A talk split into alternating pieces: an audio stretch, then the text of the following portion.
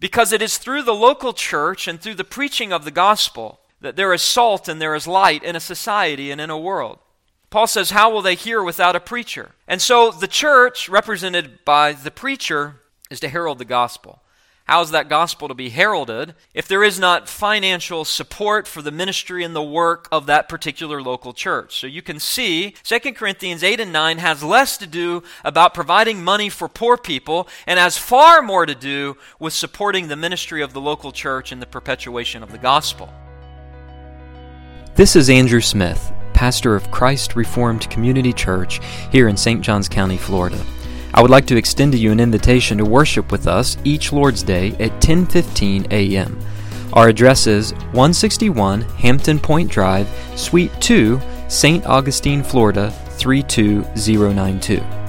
You can also access archived video versions of these same sermons on our Facebook page.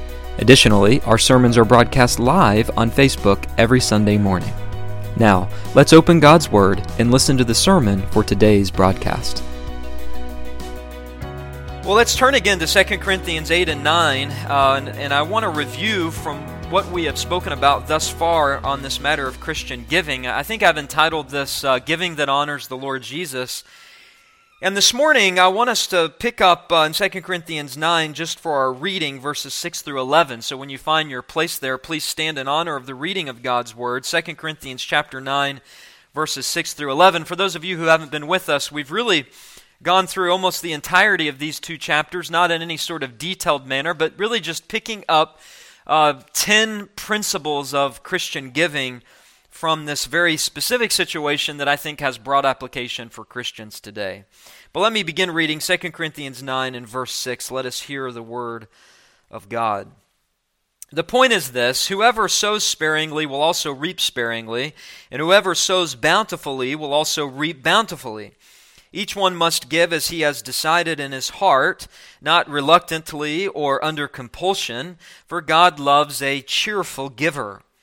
And God is able to make all grace abound to you, so that having all sufficiency in all things at all times, you may abound in every good work. As it is written, He has distributed freely. He has given to the poor, His righteousness endures forever. He who supplies seed to the sower and bread for food will supply and multiply your seed for sowing and increase the harvest of your righteousness. You will be enriched in every way to be generous in every way, which through us will produce thanksgiving to God. This is His holy word. Please be seated. Let us ask the Lord for His help as we look at our text this morning.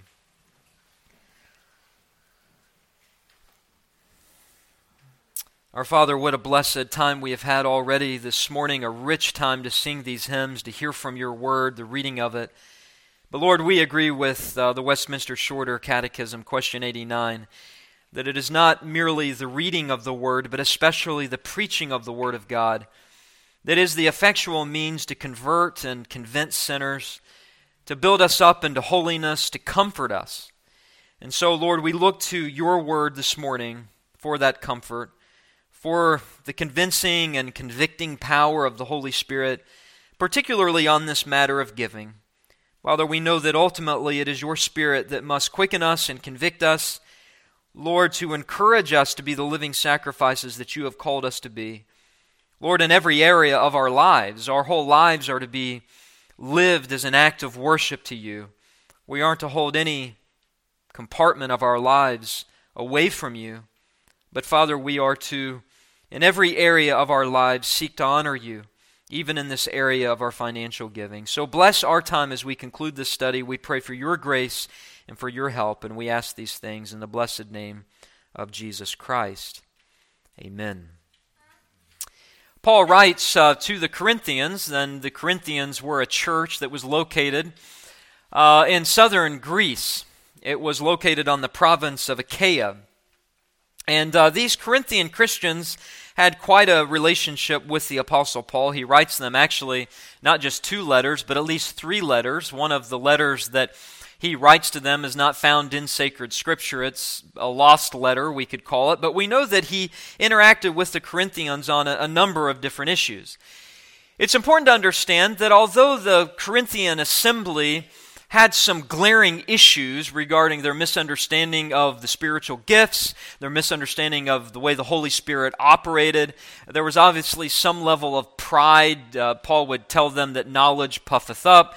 There was an issue of them not partaking of the Lord's Supper in a, in a proper manner. He, he urges them to examine themselves to make sure they're doing that in the right way. All of that is true, and we have a tendency to pick on the Corinthians because of some of their glaring faults. But the reality is, is that this was a fairly strong congregation. It was a group of, of Christians who loved the Lord. They had their issues, but if you go back all the way to 1 Corinthians chapter 1, this is the way Paul addresses them. Paul, called by the will of God to be an apostle of Christ Jesus, and our brother Sosthenes, to the church of God that is in Corinth, to those sanctified in Christ Jesus, called to be saints together with all those in every place who call upon the name of our Lord Jesus Christ, both their Lord and ours. Grace to you and peace from God our Father and the Lord Jesus Christ. These were those sanctified in Christ Jesus. They were those called to be saints together in the body of Christ. Paul considered himself a brother with these saints.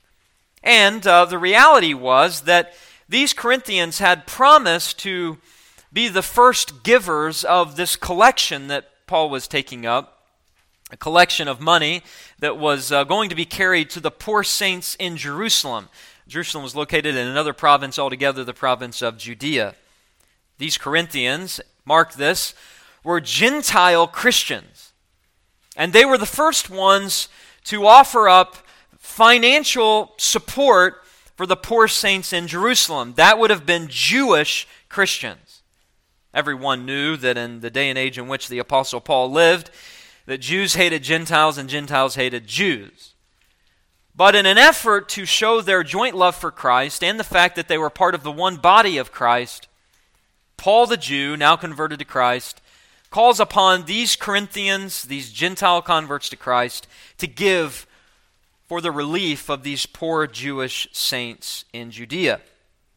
That is the context in which he is urging these Corinthians to now give the money they promised to give. And why is he spending two chapters to do this? Well, because there's something else that's going on here. There were false teachers who came to the Corinthians and said that Paul was a false apostle. You can't trust what Paul says. One of the things that they said was Paul is just after the money. Paul is just after the money.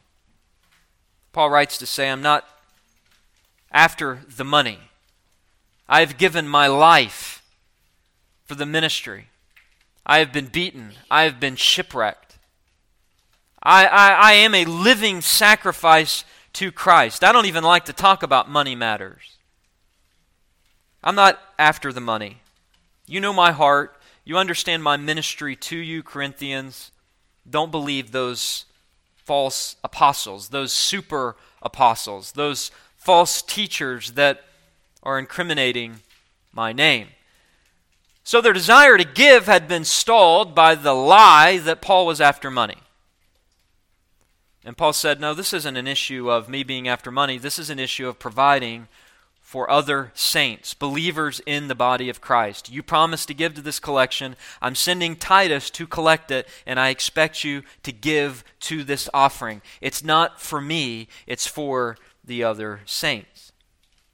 Now, it is true in the context of the first century, and we talked about this, no need to go into detail here this morning, that uh, these saints in Jerusalem were Christians of Jewish ethnicity who had been dispersed previously. They had come to Jerusalem to celebrate the Feast of Pentecost, and when they were there, they went there as Orthodox, devout Jews, and they heard the Apostle Peter preach the gospel they heard that the Messiah had come, he had been crucified, he had been resurrected, he ascended to the right hand. Testimony of the Apostle Peter. They repented of their sins. They were convinced of all the passages that Peter preached from in the Old Testament. They were convinced the Messiah had come, and they were convinced that now they needed to worship this Messiah. They didn't want to return to their foreign lands, which really were their homes for generations, but they didn't want to return there because it wasn't their true home. Jerusalem was their true home. And even more important than that, this is where the true family of God was.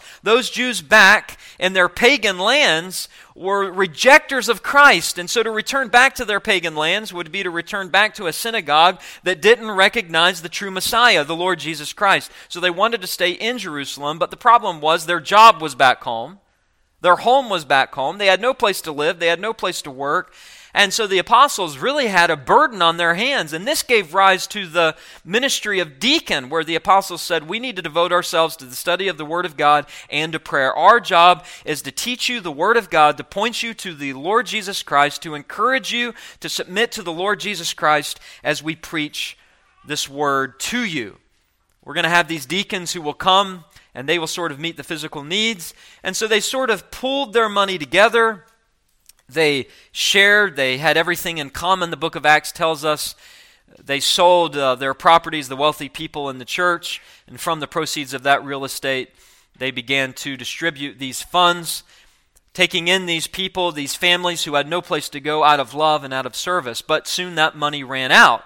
And so Paul is saying, look, this is an issue not so much of providing for poor people, people that don't have homes. This isn't an issue of trying to encourage a welfare state or some sort of socialism or Marxism. This isn't redistribution of the wealth because the poor really deserve to have what the rich have. No, no, no, no, no. What this is about is the fact that if you do not provide this money for the poor saints in Jerusalem, the church in Jerusalem will disband. It will no longer be in existence. The very witness of the gospel of Jesus Christ is at stake. The testimony of the gospel because it is through the local church and through the preaching of the gospel that there is salt and there is light in a society and in a world. Paul says, How will they hear without a preacher? And so the church, represented by the preacher, is to herald the gospel. How is that gospel to be heralded? If there is not financial support for the ministry and the work of that particular local church. So you can see, and if you've been with us, you can see where we're going with this. 2 Corinthians 8 and 9 has less to do about providing money for poor people and has far more to do with supporting the ministry of the local church and the perpetuation of the gospel the perpetuation of the church for succeeding generations so that the proclamation of the gospel can go on, so that this promise, which is for you and your children, can continue generationally. And that generationally, that local church can have an impact upon that particular society and culture in which God has sovereignly placed it.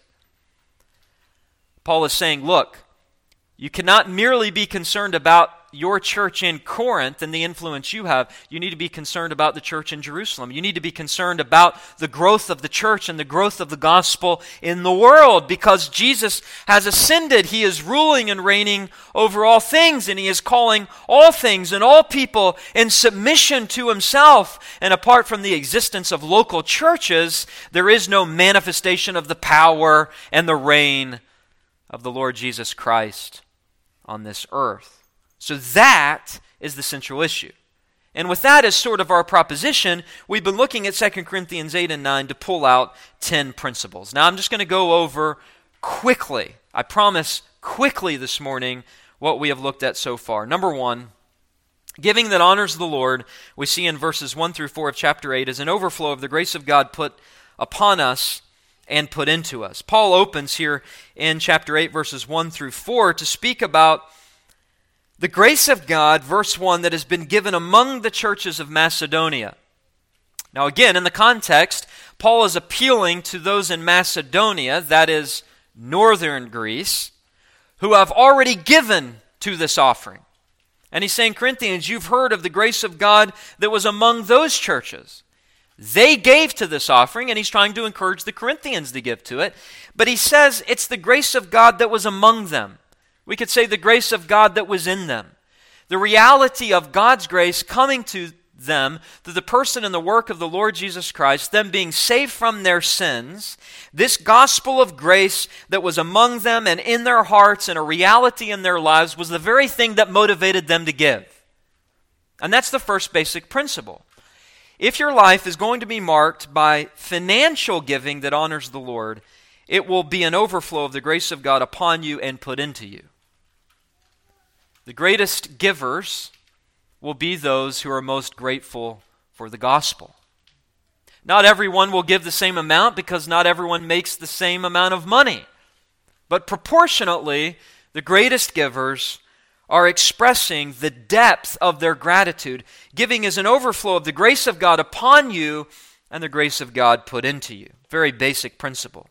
Principle number two Giving that honors the Lord is also on par with the foundational virtues of Christianity. We saw this in verses 5 through 7. Paul says that you excel in everything, verse 7, like the virtues of faith, speech, knowledge, earnestness.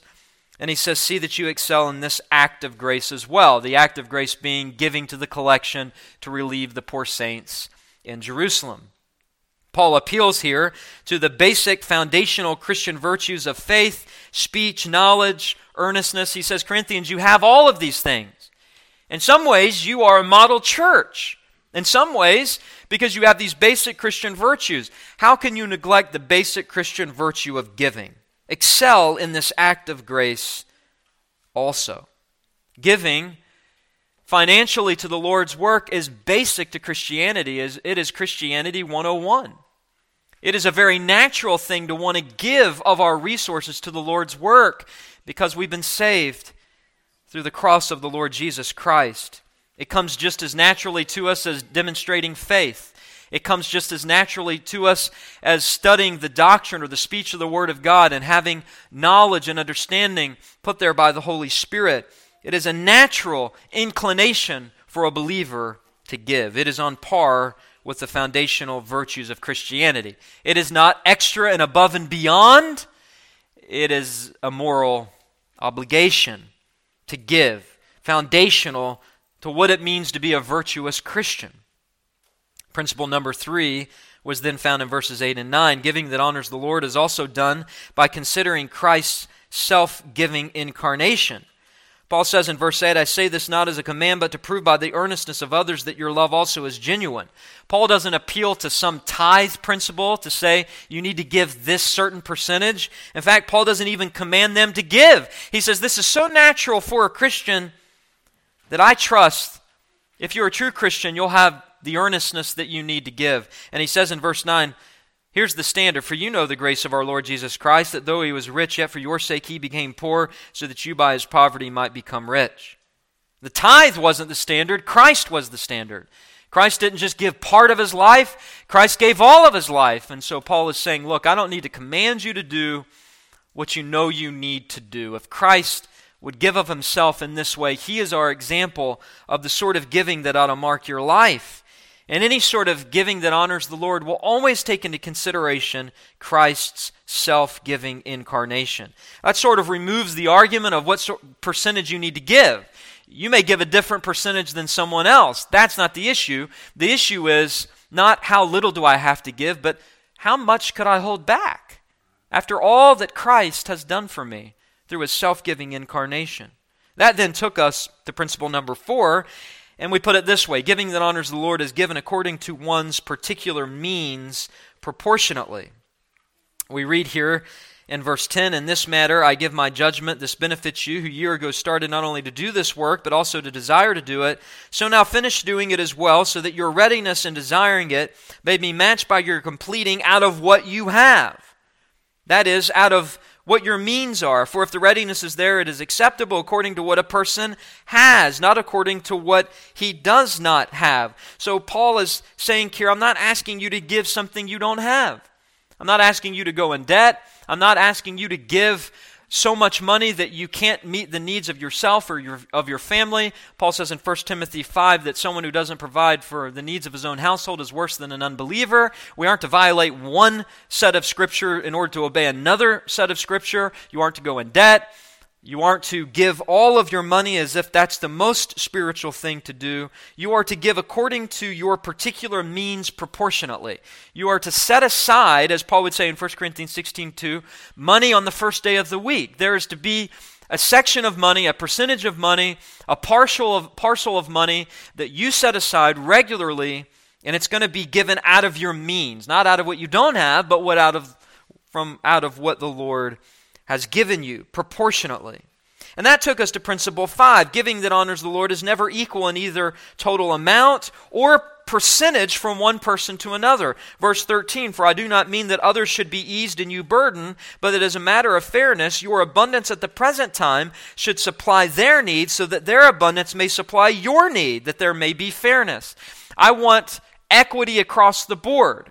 This is not redistribution of the wealth um, that that everyone needs to have equal amount of money in the church. That's not at all what Paul is teaching, but he's saying at the present time, these Jewish Christians are in need. Can you supply their need? Because the tables may be reversed in the future. This is the present, but in the future, maybe you will have a need. Maybe your church will have a need, and, and they won't be in destitute circumstances, and then they'll be able to give to you. It's a give and take sort of situation. Our giving is not equal, either in total amount or percentage from one person to another. Not everyone's going to give the same amount. And so, church leaders need to be very careful not to hold an unreasonable standard above their own people. A church that is in another continent of the world, say a poor country in Africa, is not to overburden their people, but a wealthy congregation let's say in the United States, who can give more should give more. It's never equal in either total amount or percentage from one person to another. And then principle six giving that honors the Lord is always monitored by prudence and accountability. And this is what we looked at last week. It's the last point we looked at last week. And this sort of, we're halfway through now, shifts gears to really speak more broadly in verses 16 through 24 about the fact that Paul wants accountability. Paul appointed Titus, we read in these verses, and another brother, we don't know his name, but he was such a well known brother that Paul just refers to him as a brother. They knew his identity, he was trustworthy, and Paul essentially says, Look, I have an obligation as a preacher to ask you to give, but I really don't want anything to do with this. I've put other people in charge of this. They're going to come to you. They're going to collect this money. I don't want to have my hands on this money. I don't want any false accusations. I don't want to be misrepresented. I'm not in the ministry for the money. So Paul monitored the collection of this offering with prudence and accountability. Just a general principle. That's how every church budget should operate with prudence and spending, accountability, people that are competent and knowing how to take in funds, how to spend those funds how many ministries have been destroyed because of a mismanagement of money or a misappropriation of money. I mentioned to you last week, it can happen anywhere. It happened in the ministry of our Lord Jesus Christ. His very ministry was scandalized by Judas, who used to pilfer from the pot and then betrayed our Lord for 30 pieces of silver. So if it can happen in the ministry of the Lord, it can happen in the most orthodox of ministries when there is not prudence and accountability. You don't ever want the issue of money to scar or to mar a ministry. And that's why I said to you on a very personal level, I don't even like preaching on this issue. There is nothing that I would rather not preach on than the matter of giving because you can come across arrogant or you can come across as if you're, you're trying to feed yourself and your own interests. Paul says, Look, I'm obligated to mention this. I'm obligated to teach on it. I'm obligated to encourage you. But after that, I want nothing to do with it. Titus is coming with another brother. He'll handle it. I trust him. You should trust him. Let's move on. That's how Paul dealt with it.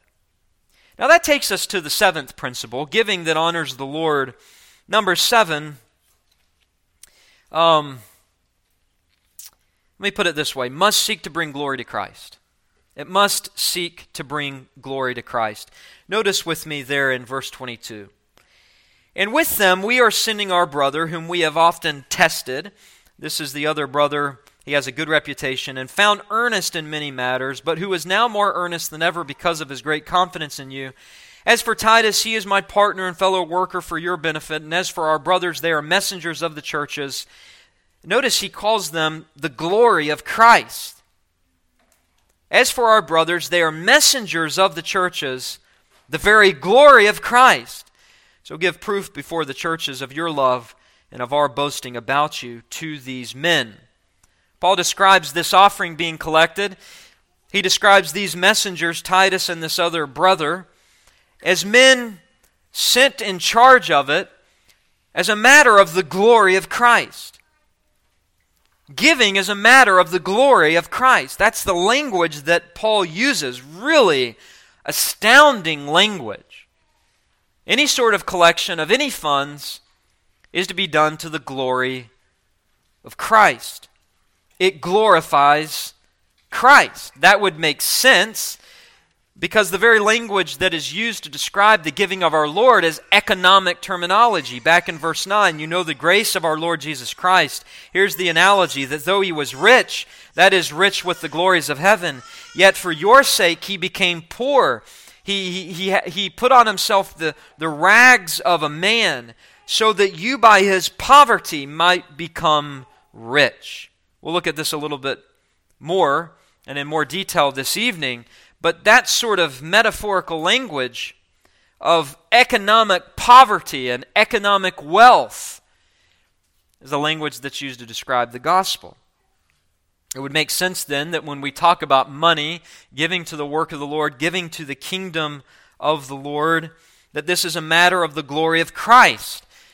This is something that Christ preoccupied himself in. He gave of the riches of his glory to us. The Bible says in Romans chapter 8, we are joint heirs with Christ. We receive part of the inheritance that was given to him by the Father. We share in that. So when we give, we ask that simple question Is our giving glorifying Christ? Is our giving glorifying Christ? It's really what it boils down to. I don't want you to ask, What percentage should I give? I don't want you to ask, how much is this person giving, and then try to compare it. I want you ultimately to ask, is what I'm giving to the Lord glorifying to Him? And if you put a penny in the offering plate, determining that that glorifies the Lord, that's on your conscience. If you put a million dollars in, and you're convinced that glorifies the Lord, in your conscience. But you must be fully assured that Christ is receiving the glory, both in the amount, that is how much, and the attitude, what is motivating it. What are you giving to? Maybe it's not giving to the local church, maybe it's giving to some other ministry or some other need somewhere else. Does it glorify Christ? Does your giving glorify Christ? Is it elevating the gospel? It is, is it perpetuating the gospel? If it's not, then you shouldn't give to it. All giving must seek to bring glory to the Lord Jesus Christ. That sort of really sums it up. Really sums up what motivates our giving. That takes us now to an eighth principle. Giving that honors the Lord, we see now in chapter 9, verses 1 through 5. Giving that honors the Lord involves stepping up and being ready when a need arises stepping up and being ready when a need arises. I know I've not alliterated my points and that's thrown you all off, so I want to repeat these points as much as I can because they're full sentences. They're like Puritan sermons. Giving that honors the Lord, number nine, involves stepping up and being ready when a need arises. Notice verse 1 of chapter 9. Paul says, This ministry of the saints that I'm writing about, this is, I'm just repeating myself.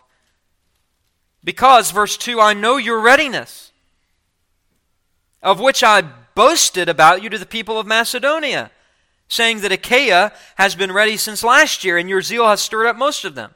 So, this is, you have to wrap your mind around this. Paul bragged to the Macedonians, who were in northern Greece, regarding those in southern Greece, that is the Corinthians located in, on the province of Achaia, due to their readiness.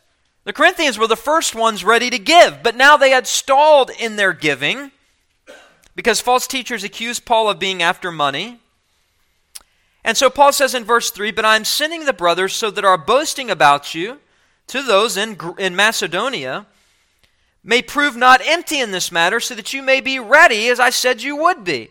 Paul wants to ensure, as they began with this readiness, and then he brags about them to those in Macedonia, and those in Macedonia give, and he bragged to those in Macedonia about the Corinthians who gave, and the Macedonians gave of all their money, and they, they gave out of their poverty, and now the Corinthians still haven't given. They've just made a promise to give. Have you ever been in a church that had the little envelopes where you make a promise?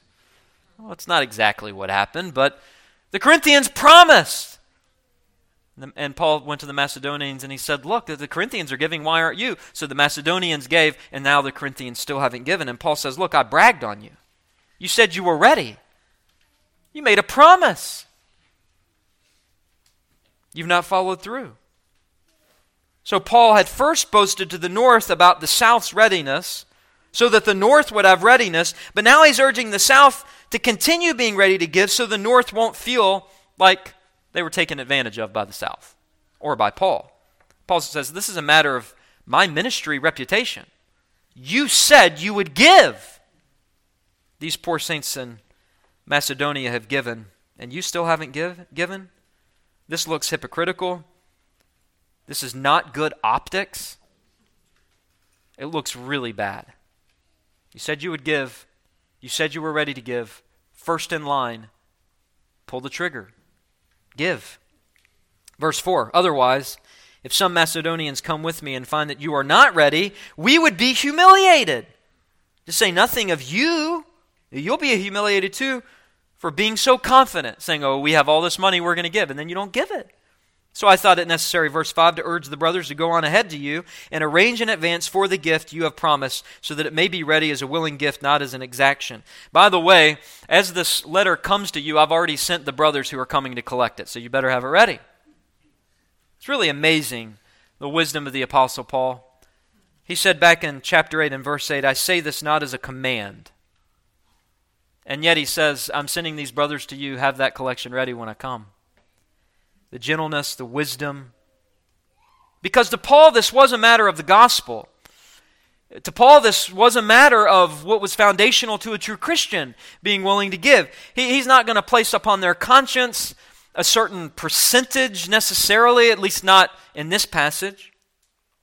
He's not going to say you need to give a certain amount, but he is going to say, look, you need to do this. And he's going to push them to do that to the glory of Christ. Well, that takes us now to a ninth principle, an important principle. Giving that honors the Lord Jesus Christ is an investment. It is an investment that yields a harvest from God. Verses 6 through 11 of chapter 9. Now, here we need to be very, very careful. Uh, this passage has been distorted. Uh, 2 Corinthians 8 and 9 in general has by those who hold to some sort of social gospel or we could call them closet Marxists, closet socialists. Another word for that, I guess, could be Democrats, but uh, those that hold some sort of social kind of gospel, this is what they say. You know what the gospel really is about? Uh, Jesus was rich and he became poor. He had no place to lay his head. Judas stole from him. He was poor poor. Foxes have holes, birds of the air have nests, Son of Man has nowhere to lay his head. The true gospel is about selling all your possessions and giving it to the poor. The true gospel is about providing for the poor.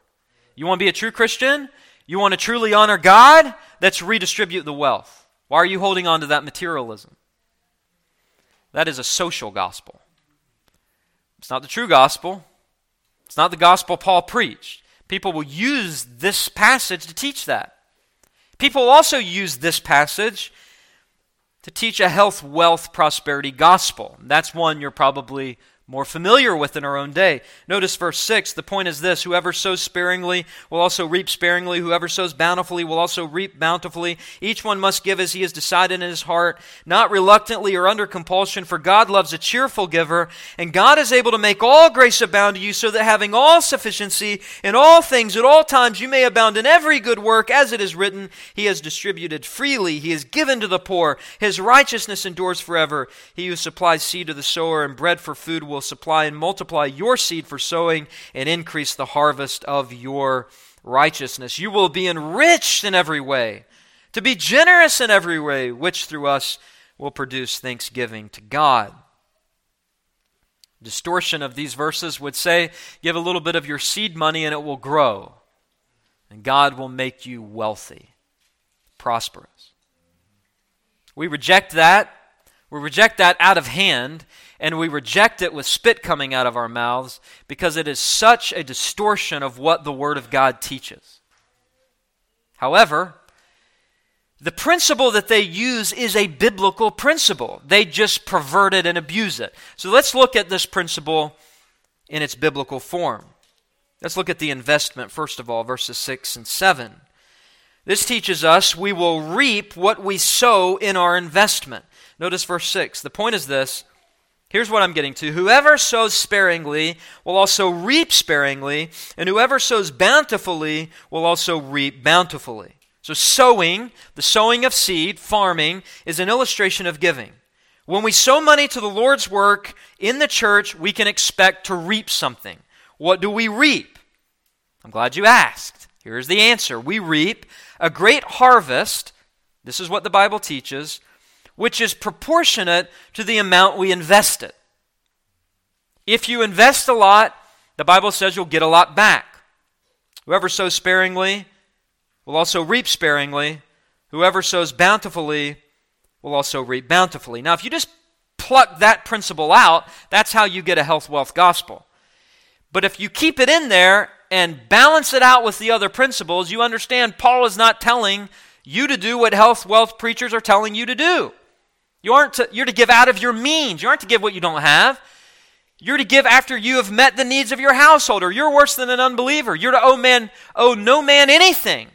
Get out of your debts. But there's still this principle. The more you give, the more God will bless. So we read, for example, in Proverbs chapter 11, you can turn back there. Proverbs chapter 11. This, this principle really comes up multiple times. Proverbs 11, verse 24 one gives freely, yet grows all the richer. Another withholds what he should ha- give and only suffers want. Whoever brings blessing will be enriched, and one who waters will himself be watered. It's the same exact principle. It's the, it's the principle of whoever sows sparingly will reap sparingly, whoever sows bountifully will also reap bountifully. How much do you sow? Some would say a 10% tithe. I'm not prepared to say you're morally obligated to tithe 10%, but I am prepared to say this is now the third or fourth time the Apostle Paul has used Old Testament language to inform our giving. Here he's clearly borrowing from Proverbs 11. One gives freely, yet grows all the richer. Another withholds what he should give and only suffers want. Whoever brings blessing will be enriched, and one who waters will himself be watered. An Old Testament principle. The Old Testament has something to teach us here regarding giving. In uh, Luke chapter 6, uh, verse 38, Jesus uses this same principle. You're perhaps more familiar with this. It's in the context of judging. But Jesus says this in Luke 6:38, "Give and it will be given to you. Good measure, pressed down, shaken together, running over, will be put into your lap, for with the measure you use it it will be measured back to you." This is a, a farming analogy of carrying an overflow of grain in one's robe held up. Jesus says, "Give and it will be given to you." A good measure, pressed down, shaken together, running over, will be put into your lap. You have so much grain in your lap, you won't know what to do with it, for with the measure you use it, it will be measured back to you.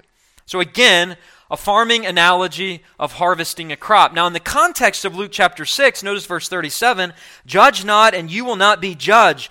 Condemn not, and you will not be condemned. Forgive, and you will be forgiven. Give, and it will be given to you. So, in this context, it's the same analogy of an overflow of grain, but it is applied to that of judging. Here's the principle you judge harshly, God will judge you harshly.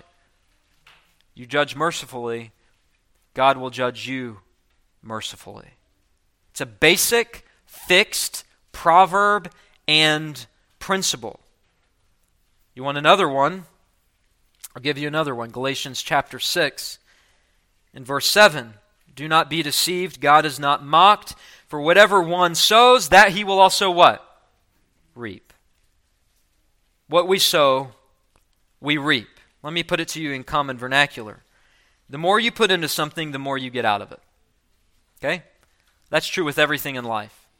It's true with everything in life. I tell my soccer players this all the time, and I tell parents this too. They come and they say, oh, little Johnny's not getting the playing time I want little Johnny to get.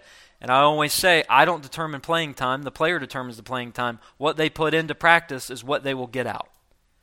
They invest a lot, they work hard, they will be rewarded. It's a fixed principle. It's not something I'm in control of.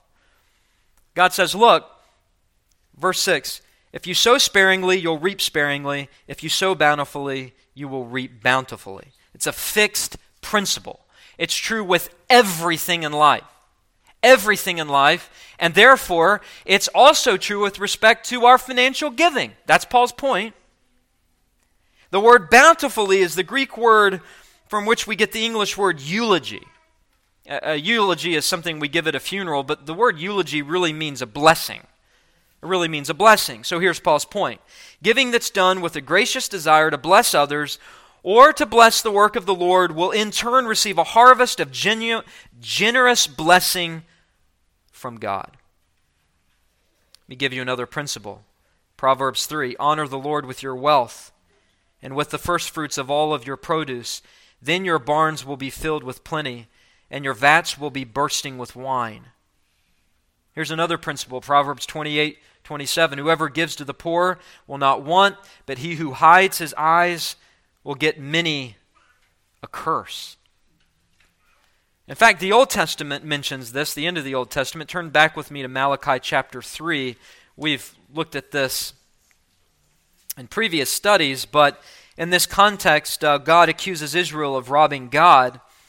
And of course, uh, they sort of snarkily say to God, How have we robbed you? And um, God says to them at the end of verse 8, Malachi 3 8, Here's how you've robbed me in your tithes and contributions. You therefore, verse 9, are cursed with a curse. What did Proverbs 28 say? Whoever gives to the poor will not be in want, but he who hides his eyes will get many a curse. God says, You've not given what you should give and therefore I'm cursing you, Israel. You are cursed with a curse, for you are robbing me, the whole nation of you. And then notice this, verse 10. Bring the full tithe into the storehouse, that there may be food in my house, and thereby put me to the test, says the Lord of hosts, if I will not open the windows of heaven for you and pour down for you a blessing until there is no more need. Well, that sounds a lot like Proverbs 3. Honor the Lord with your wealth, with the first fruits of all your produce. Then your barns will be filled with plenty, and your vats will be bursting with wine. God gives a generous return on the amount we invest. If one invests sparingly, he reaps sparingly. If one invests bountifully or blessedly, he will receive blessedly from God. But the amount of our investment is not all that matters, also our attitude. Notice verse 7 back in 2 Corinthians 9. Paul returns. He says, Each one must give as he's decided in his heart, not reluctantly or under compulsion, for God loves a cheerful giver. Well, which is it, Paul? Are we obligated to give or not? How much do we give? Paul says, I'm not going to say this to you as a command, but by the way, I'm sending people there to collect the offering you need to give. You need to decide in your heart how much you give, but you need to give. But make sure you're not giving reluctantly or under compulsion because God loves a cheerful giver. Well, which is it? Is it grace giving or is it tithing? That's the modern day debate. Well, it interests you to know that the New Testament mentions tithing in the book of Hebrews. And it also mentions this sort of cheerful giving, not under compulsion, not reluctantly. It also is true that the Old Testament mentions tithing, but it also mentions giving that is from the heart. Turn back with me to the book of Exodus, chapter 25, and I'll show this to you. Both quote unquote grace giving and tithing are in the Old Testament and the New Testament alike. Here in Exodus chapter 25, this is contributions being raised for the sanctuary of the Lord. And the Lord says to Moses in Exodus 25 1, going into verse 2, Speak to the people of Israel that they take from me a contribution. from every man, notice this, whose heart moves him, you shall receive the contribution for me. So there is an established tithe, but when it came to the sanctuary of the Lord, It seems like God's gone off script here all of a sudden. And he says, From every man whose heart moves him, you shall receive the contribution from me. And this is the contribution that you shall receive from them gold, silver, and bronze, blue and purple, scarlet yarns, fine twined linen, goat's hair, tanned ram skins, goat skins, acacia wood, oil for the lamp, spices for the anointing oil, for the fragrant incense, onyx stones, stones for setting, for the ephod, for the breastplate. And let them make me a sanctuary that I may dwell in their midst, exactly as I show you concerning the pattern of the tabernacle and of all its furniture. So you shall make it. It's interesting there. In both testaments, there's the mentioning of a tithe and this mentioning of giving from our hearts. What we've decided in our heart, or as verse 7 says, not reluctantly or under compulsion, because God loves a cheerful giver, not grudgingly. That is not with sorrow or sadness, but with happiness. Not under compulsion, not because some legalistic standard or percentage has been pressed upon you to the point that now you're doing it just because someone wants you to do it, because you feel the pressure to do it. That's not the type of giving God honors. He honors the cheerful giver. The word cheerful there is from where we get the word hilarious. God loves a giver who can't help but smile when they give. They give willingly to the Lord. God loves a cheerful giver. There's a special demonstration of God's love on a person who gives with joy. And what is the demonstration of that special love? It is a great blessing for the seed that they have sown. You want a great blessing from God? Don't sow sparingly, but sow bountifully. Again, balance with all those principles Paul has mentioned in these two chapters, not plucking that principle out and abusing it, but understanding that it is there. This is how all of life works. The harder you work, the more money you will earn. The harder you work, the more satisfaction you will get. There is, there is a profit that comes from an investment. That's what we are to do invest in the kingdom of God. But what is the return? Well, notice in more detail, verse 8. Here's how God returns to you. In general, it's a blessing, but here's what it'll look like. God is able to make all grace abound to you, so that having all sufficiency in all things at all times, you may abound in every good work. God demonstrates his love by providing grace. He makes grace abound. Now, in the context, grace is spoken about in materialistic terms. The act of grace was the giving of this physical money. So I think here in verse 8, the grace that abounds is a material grace. God gives back out of the abundance of his riches a material harvest, so that, having all sufficiency in all things at all times, you may abound in every good work. All of your needs will be met. Having all sufficiency. You will sufficiently have what you need when you faithfully give to the Lord. That's what Paul's saying. Your needs will be met.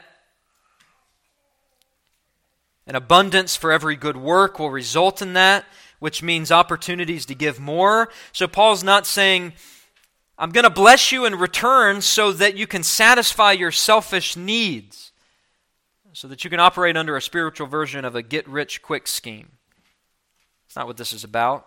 That's the health wealth gospel. No, this is so that you have an abundance for more work. I give back to you so you can give more. Notice verse 9. As it is written, He has distributed freely, He has given to the poor, His righteousness endures forever. Another Old Testament principle. Now Paul's quoting from Psalm 112 and verse 9, and he says, As it is written. In other words, this isn't anything new. The principle that I'm giving you that is informing giving is not something new. It comes from the Bible, it comes from the Old Testament. Since the generous, cheerful giver scatters abroad, here is the point. His money, he scatters his money abroad and he gives it to the poor. That's the example that is used because that's exactly what the Corinthians were doing, giving money to the poor. But as I said, it can be applied to the work of the Lord in general because also they were giving to the church. What happens? That person's righteousness, the giver's righteousness, endures forever. It endures forever. I'll give you sort of an example of this Many of you know that we visit West Virginia annually, and one of the key things that I do is attend a, a West Virginia football game. And I remember one of the games that we attended up there since we've lived here. We went back. We had uh, rose early in the morning, and we, we had we had stopped to, to get gasoline, and we went into the gas station, and I noticed the headline of the newspaper said that uh, a man by the name of Milan Puskar had passed away.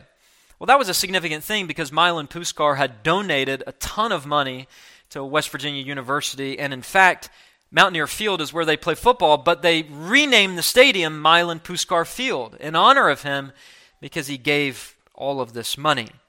We see that sort of thing happening all the time. People give a lot of money, and their righteousness endures. Their legacy endures. Their name continues. People won't forget in time, here's the point, and God won't forget in eternity. The type of giving that is a monument to the Lord so he who scatters his seed, his righteousness endures forever. Building his case even more, Paul continues in verse 10 He who supplies seed to the sower, bread for food will supply. Multiply your seed for sowing, increase the harvest of your righteousness. You will be enriched in every way, to be generous in every way, which through us will produce thanksgiving to God. This is a quotation from Isaiah 55:10. You're familiar with that. God produces rain from heaven, and that rain produces a harvest. And in Isaiah chapter 55, um, that sort of illustration is being used for the preaching of the gospel. As the rain and the snow come down from heaven, don't return there, but water the earth, making it bring forth and sprout, giving seed to the sower, bread to the eater. So shall my word be that goes out from my mouth. It shall not return to me empty, but it shall accomplish that which I purpose and shall succeed in the thing for which I sent it. I think it's very interesting, and I don't think it's accidental, that Paul would use Isaiah 55, a text that's talking about the preaching of the gospel, that God will water the growth of the gospel so that a harvest is produced. Paul uses that very passage to speak about financial giving, to say this apart from financial giving, how will the gospel go out? How will it go out? How will there be a harvest? But when it happens, there's this cycle that happens in farming. Rain produces a harvest. A harvest produces money. Money produces more seed that is bought. Seed that is planted results in more harvest and more money. You can't outgive God. And the more you give, the more bountifully you give, the more God will give back to you so you can give more back. That's the point. And your needs are met in the process. You don't ever have to worry about being in want. All your sufficient needs will be met he even says here, bread for food. That's the present. God will provide for you in the present, and He'll multiply your seed for sowing. That's the future, so that you sow more money for more needs to be met. God gave the sower what He gave to him from the beginning. He gives it back to him with the view that He'll give more seed for sowing when the next season comes around. And in this way, the cycle of God's blessing never ends. The generous giver is enriched, as verse 11 says, in every way, to be generous in every way, which through us will produce thanksgiving to God. As I said, this is not the prosperity gospel because we've understood a correct interpretation of verses 6 through 11 within the context and balanced out by the other principles. You aren't to give more than what you have. You aren't to give to put yourself in debt. You aren't to get as sort of a magical formula that if you give, you rub the genie in the bottle and God will give you whatever you want, make you healthy, wealthy, and wise. No, that's not it at all. The point, though, is this you give to the Lord sparingly, you'll get a sparing blessing. You give bountifully, the Lord will not only meet all of your needs, but He'll give you enough money that you're able to give more for the perpetuation of the gospel. God is glorified in that, your needs are met in that, and the gospel is put on full display. Clear relationship between our giving to the Lord and His giving back to us. Romans 12 calls us to be living sacrifices. 2 Corinthians 8 9 says that Jesus was that sacrifice. Here's the cycle God gave Himself to us, we give ourselves back to Him, He gives Himself back to us with a great blessing. We can never outgive God, the joy in giving. And that naturally leads us to a final principle. What have we seen? Giving that honors the Lord, number one, is an overflow of the grace of God upon us and put into us. Number two, it's on par with the foundational virtues of Christianity. Number three, it's done by considering Christ's self giving incarnation. Four, it's given according to one's particular means proportionately. Fifth, it's never equal either in total amount or percentage from one person to another. Sixth, it's monitored by prudence and accountability. Seventh, it must seek to bring glory to Christ. Eighth, it involves stepping up and being ready when a need arises. Ninth, it involves stepping up and being ready when uh, a need arises. Number 10, it is an act, I'm sorry, number 9 is, is that it is an act of investment that produces a return. And number 10, it is an act of worship to God. Let's just look at this quickly, verses 12 through 15, and we'll be done. Paul says, For the ministry of this service is not only supplying the needs of the saints, but is also overflowing in many thanksgivings to God. By their approval of this service, they will glorify God because of your submission that comes from your confession of the gospel of Christ and the generosity of your contribution for them and for all others.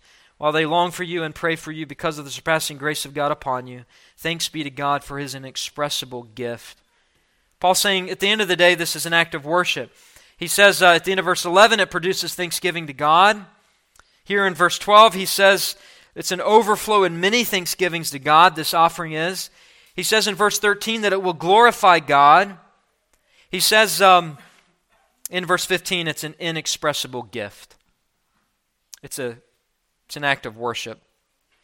Back to 1 Corinthians chapter 16 and verse 2. Here is the principle and the precedent. On the first day of every week, each one of you is to put something aside and store it up as he may prosper, so that there will be no collecting when I come.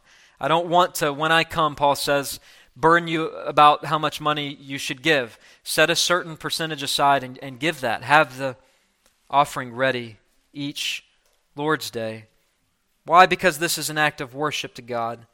This is a matter of thanksgiving to God. Verse 11, it's, it's a matter of thanksgiving to God. Verse 12, it's a matter of glorifying God. Verse 13, it's a matter of thanks to God. Verse 15, an inexpressible gift. Here is the point our giving is not simply a cash transaction.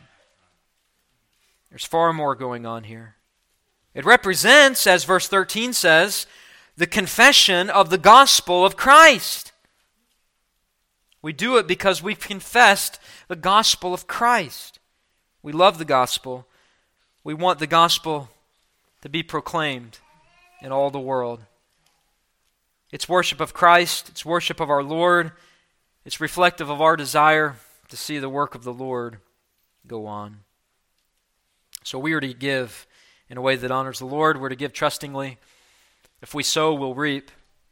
We sow sparingly, we'll reap sparingly. If we sow bountifully, we'll reap bountifully. We're to give trustingly. We're to give regularly on the first day of the week. We're to give willingly, understanding what Christ has done for us, understanding that we give from a willing heart, cheerfully. We're to give proportionately. You need to determine how much that is. We have Old Testament principles of a tithe that's repeated not just in Mosaic law, but came even before Mosaic law. Abraham gave a tenth, Jacob gave a tenth. But you need to decide how much you need to give. We give trustingly, regularly, willingly, proportionately, and most of all, we are to give naturally. This is a natural expression of our devotion and our love for God. Now, with all that being said, I want to say one more thing. I don't care if I ever preach another message on giving. Because I think when it's preached on too much, the point is missed. We're under obligation to give our whole lives to the Lord. Everything. It's not just finances, it's everything. You're to give your spiritual gift to the Lord. You're to give your time to the Lord. You're to give your energy to the Lord. Your whole life is an act of worship to God. So don't use money as an excuse not to give Him anything else. You owe Him everything. Sometimes the easiest thing in the world to do is to write a check and forget about it. Especially if we're not giving enough where we see the difference in our bank account. Don't do that. Give in every area of your life, but don't forsake the matter of financial giving. It's basic, basic to the Christian life. In many ways, it's one of the most natural things we could do. God has blessed us. We want to bless Him, give back to Him. Because really, He owns everything, right? It's all His anyway. Let us pray. Father, we do thank you for clarity of your word. Lord, the depth of your word, which gives us so many principles from which to draw upon. Lord, it, it can be uneasy speaking about this matter of financial giving to the Lord's work. But Lord, I, trust that because it's in Scripture, we have to preach it, we have to teach it, we have to mention it, we have to be willing to speak about it because we care about the church, we care about the proclamation of the gospel. Lord, we thank you that you have, in your grace and in the overflow of your mercy, provided the opportunity for this very church to be established. You have met our needs from the beginning. You have given above and beyond anything that we deserve. You continue to do this. You do it through your people who are obedient and love you and serve you. And I thank you, Lord, for a, a congregation that gives and gives heartily and joyfully. Lord, we ask that you would bless the ministry of this church. We can't give to every charity, we can't give to every church. We have an obligation to give to this church, and we have an obligation to pray that you would use the ministry of the word from this pulpit in our community, in our context, for your glory. So, Lord, we pray you would do that. We pray you would bless that. Help us to give of ourselves, to give of our finances, and watch you work and bless us in a way that is beyond anything we could possibly expect. Help us to know that if we sow sparingly, we will reap sparingly, but if we sow bountifully, we will also reap bountifully. That's what we want. That's what we pray for. Bless us, Lord, now as we sing this um, hymn of response. Seal these truths to our hearts by your blessed Holy Spirit. We pray in Jesus' name. Amen. I hope this sermon from God's Word has ministered to your soul. For more information about our church, you can visit our website, www.christreformedcc.com. Also, for access to more sermons, articles, and a podcast I host entitled Today in Church His Story, you can visit www.pastorandrewsmith.com.